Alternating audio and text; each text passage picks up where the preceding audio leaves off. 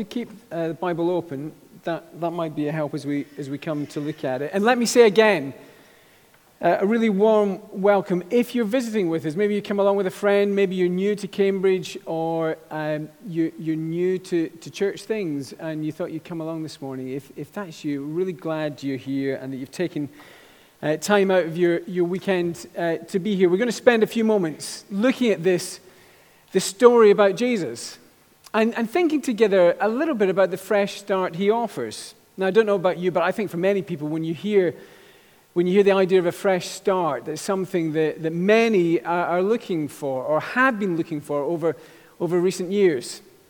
You think back to, to post Brexit, all the turmoil with that. Many were, were hoping for a fresh start after that, whatever you thought about it. Post COVID, all the things we went through with that. People hoping for some kind of fresh start after that. And maybe there's beginning to be a hope that there'll be a, a post Ukraine war with a fresh start, or a, a post cost, rising cost crisis, and a, a, fresh start after that. But it's hard, isn't it? Uh, fresh starts uh, don't always come for the asking. And the mistakes of the past, they can linger for a long time. I am regularly after my own fresh starts, trying to eat a little bit healthier, eat a little bit less. But the mistakes of the past seem to linger, don't they? Uh, friends that used to say to me when I was younger, a moment on the lips, David, a lifetime on the, and you know how it finishes. And even at times, if my conscience seems to let me off, my bathroom scales are quite frankly uh, unpleasant and uncomfortable. I think I need to invent sort of more friendly bathroom scales uh, that just say things like, it's not so bad. It could be worse. That, that would be better for me. But uh, they can be unpleasant and uncomfortable. And then there's the more mis- uh, serious mistakes uh, that we find ourselves in. And they seem to linger as well. They genuinely linger. Sometimes they're unpleasant, uncomfortable. Uh, so, what does Jesus offer? Look, here's the context as you think about what you make of Jesus. In the story, the bit that we've just read, he's been becoming a celebrity. Uh, people are, are, wanting to see him. There's, there's ordinary locals nearby where, where he is in this story, and there's also the religious elite who've come out to see him. And, and here you'll see something of the fresh start he's offering, even when the mistakes of the past they seem to linger.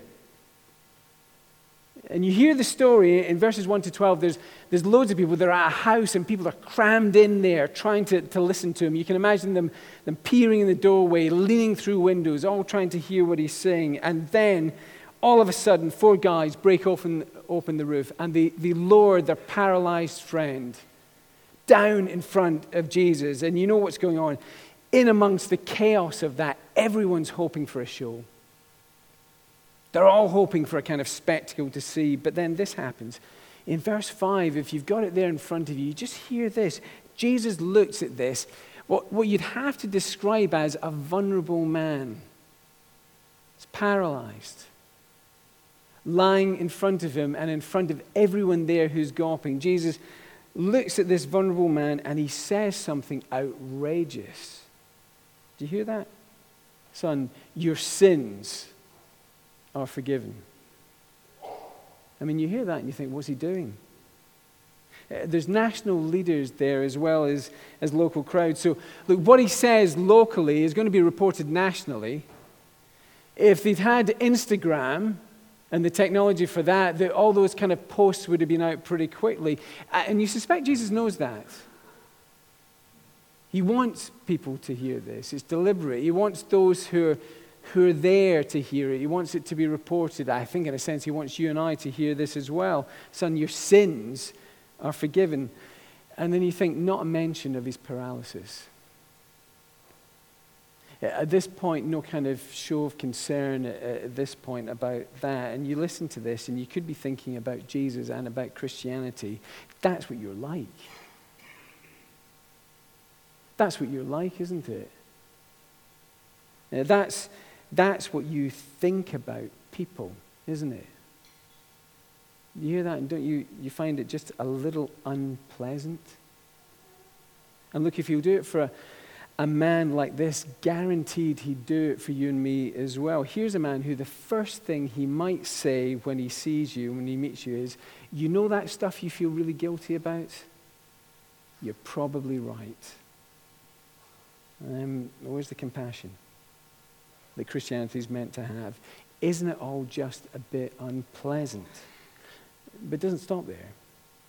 He goes on. Uh, the comment about being able to forgive sins causes a commotion. The, the religious elites who are there, if you read on, they really don't like Jesus very much, but it's all quite internal at the moment. It's all going on inside. inside. You, you know the kind of thing. It's like British people on trains when somebody's playing loud music in the quiet coach. You know that kind of experience? You can feel the tension in the room, the looks. Something's not right. It's that kind of thing. It's internal. That's what you get in verse 6. Some, some teachers of the law were thinking to themselves, why does he talk like this? He's blaspheming. Uh, and you, you get this because they, they know only God can forgive sins. And, and, but the odd thing with it is, uh, you, the odd thing that's going on is verse 8. You spot that bit? Jesus knew what they were thinking. And it's not suggesting he guessed, it's more like he, he knows, sort of heard their thoughts.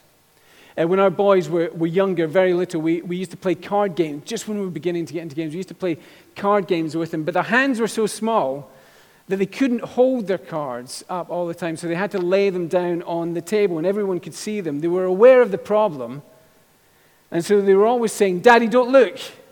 Don't look. But, you know, it's a game. You want to win?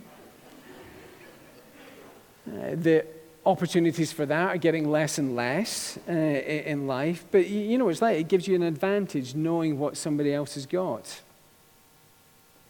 And you understand that's what Mark's saying here. When it comes to Jesus, you can't play your cards close to your chest. I mean, if this is true, he knows what you're thinking, he knows everything.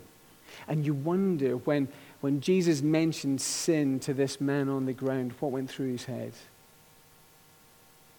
And you think about that same question and you wonder, look, what, what goes through yours and mine? The mistakes of the past, the things that seem to linger. What if there's someone who just knows all that stuff about you? Who had that kind of information? And Mark suggesting that Jesus does. Now, you might be here uh, and you wouldn't call yourself a Christian yet, and I'm not presuming that you, you believe this, but he, here's the question this morning to think about. Imagine if it is true. I mean, what if it is? Even your thoughts on full display. I don't know about you, but doesn't that leave you with a Jesus who seems not just unpleasant, but actually a bit uncomfortable. But there's more. The teachers of the law, they're, they're the ones who join the dots. At verse 7, they say, Who can forgive sins but God alone? They, they understand what Jesus is doing, they know what he's claiming. It's what C.S. Lewis uh, once wrote says this. It's up on the screen if you want to read it. He, he, says this that then comes the real shock. Among the Jews, there suddenly turns up a man who goes about talking as if he was God. He claims to forgive sins. He says he always existed. He says he's coming to judge the world at the end of time. And when you have grasped that, you will see that what this man said was quite simply the most shocking thing that has ever been uttered by human lips. See, for some people, Eh, it, Jesus, it's not just that he's unpleasant or uncomfortable, it's that he's downright unbelievable. So, what do you think? And when you've got all that stuff going around your head, maybe if you're, you're thinking about this for the first time, when you're thinking, what, what do I make of this Jesus? Is he unpleasant? Is he uncomfortable? Is he unbelievable? And you're trying to figure all that stuff out. When you're thinking like that, it, Jesus brings you back to the paralyzed man. And I think I'd almost forgotten him trying to get my head around all this other stuff, but Jesus hasn't. Did you notice after he's forgiven him, he asked a strange question? It's in verse 9 in our reading. The question was like this Which is easier to say? Uh, to say your sins are forgiven or get up and walk? And you get the point of that question. It's much easier to say your sins are forgiven. It's easier to say that because you can't see it.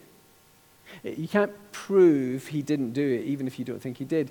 But when it comes to telling a paralyzed man, get up and walk, very quickly you'll see whether that's fact or flannel. That's what's going on there. It's as if we've said, look, Jesus, it's all very well claiming you can forgive sins. It's all very well claiming that, but we can't see it. Nobody can see it. How about doing something that we can all see? Uh, you know, something that, well, like something only God, if he was real, could do. Like, oh, I don't know, like, like telling this paralyzed man to get up and walk. And you see what Jesus is doing? That's what he does. And the point of it is this look, uh, it's to back up his claim. He shows you something that we can see to help persuade you. A bit like Richard was saying earlier, I'm persuaded about this, Jesus. To help persuade you about the thing you can't. Well, you can't believe in miracles, can you? It's a funny thing, isn't it? Some would say, I won't believe in God unless He does something to prove that He exists. You mean a bit like this? A bit like saying to a paralyzed man, get up and walk. So, what if this is true? And if it is, you, you get the point with Jesus. If he's got the ability to make paralyzed people walk, then it's possible he might know something about the state of our lives. And it might be just like a diagnosing doctor. He knows the things that we really need.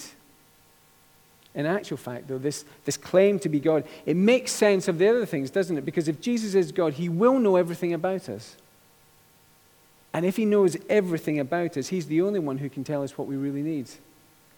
So if there is a fresh start, a real one that you're looking for, he'd be the one who'd know what it is.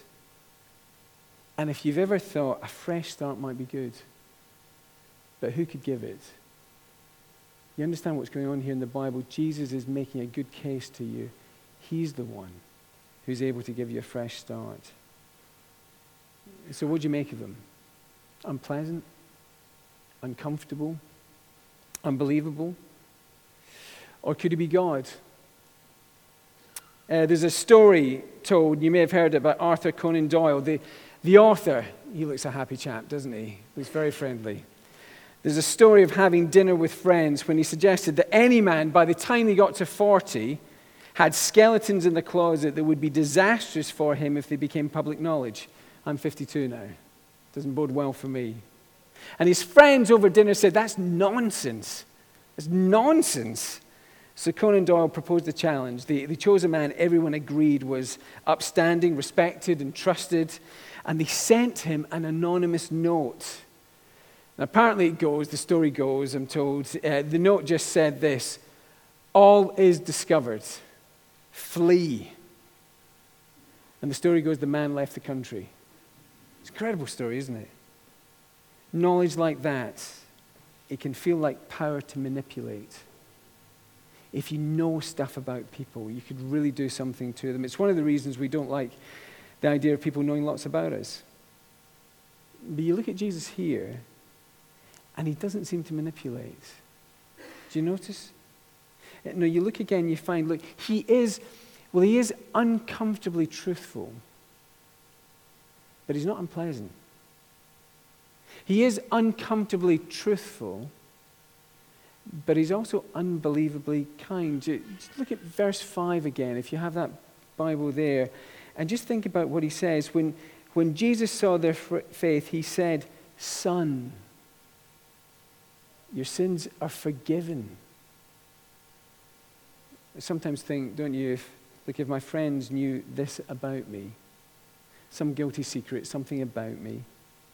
If they knew that, they, they wouldn't want me around. So, so what you do is you, you cover up what you're ashamed of in order to guarantee the friendship you have with them. It's a strange thing when you think about it. It's saying, look, our, our friendship is going to be based on you not really knowing what I'm like. But if this is true, what this is saying about Jesus, what it says about God is with with him, it's the opposite. The kind of friendship he invites you into is one where he does know everything about you. And yet, he says, says he wants to give you the fresh start you're after. Forgiveness for anything we're ashamed of, forgiveness for everything we're ashamed of. See, according to Jesus, with, with God, friendship and forgiveness always are, are always going to be linked. He won't give his friendship without you accepting that you need his forgiveness. And he never gives his forgiveness without also sweeping you up into his friendship. Except it sounds a little bit more than that, doesn't it? Son, your sins are forgiven. Sounds like family. I don't know what you think about uh, when, you, when you think about God. Perhaps you imagine someone who's a bit like a bully or a tyrant, or someone who's more like the, the bathroom scales, just wanting to make you feel uncomfortable and awkward. But you watch Jesus, and he's different to that. He's not soft on the things we do wrong. He's still unflinching, he's uncompromising. He'll have the awkward conversation, uh, but he doesn't want it to stop there. All his talk of sin and forgiveness, his purpose is that through it, He'll give us a fresh start, draw us into his family. Someone might ask, look, how can he do that? How can he do that? Well, Mark, in his book, who's written this, he, he will show us by the end, he will say, This Jesus who says he's God will die a most cruel death on the cross, but not dying for anything he's done wrong, but taking the consequences for what we've done. So you want to know uh, what this God says he does with all the knowledge he has about you. He says he'll let his life be ended so that yours can have a fresh start. How do you respond to something like that? Again, Mark will explain more fully in his book. But he gave a hint right here in verse 5 when he said this uh, when Jesus saw their faith. Uh, that word faith, it, it kind of means trust, but not in a distant way, maybe the, the way you would trust a, a teacher or, or a scientist or something like that. No, it's a little bit more personal. I guess it's a bit like you do with a deep, deep friend who you knew would, well, die for you. That's what you do. You start to trust this Jesus. Look, if you're with us, uh, this morning and you're just at the stage of beginning to think about Jesus and you're wondering, what do you do next? Uh, well, look, you could come and chat with someone. I'd love to chat to you at the end, or maybe you come with a friend. Uh, you could pick up one of these little accounts of Jesus' life if you never read one and read through that. Uh, come back again. We mentioned things like Roots of Jazz and other things on. We, we'd love to welcome you back here. But I suppose the other thing you could do a bit like uh, Richard was hinting at earlier, is you could talk to this God and you could ask uh, for the forgiveness uh, he is offering in Jesus. I'm going to stop there. Uh, the musicians are going to come back up. Um, in a moment, we'll sing uh, our final song that we're going to sing this morning. Uh, often, when I've encountered people who are, are thinking about Jesus for the first time or early on in it, they can think in two different ways. Some people, uh, some people think, I'm not really interested in him. And if that's you, we're not forcing you towards anything, but I'd encourage you to keep thinking. But I've often met people who think almost the other way that he wouldn't be interested in me, the things I've done, the kind of person uh, I am. And I want to encourage you to think that is not true. And this final song we're going to sing together speaks a little bit about that uh, because it has this line in it His mercy is more. As the music begins, let's stand and we'll join in to sing this.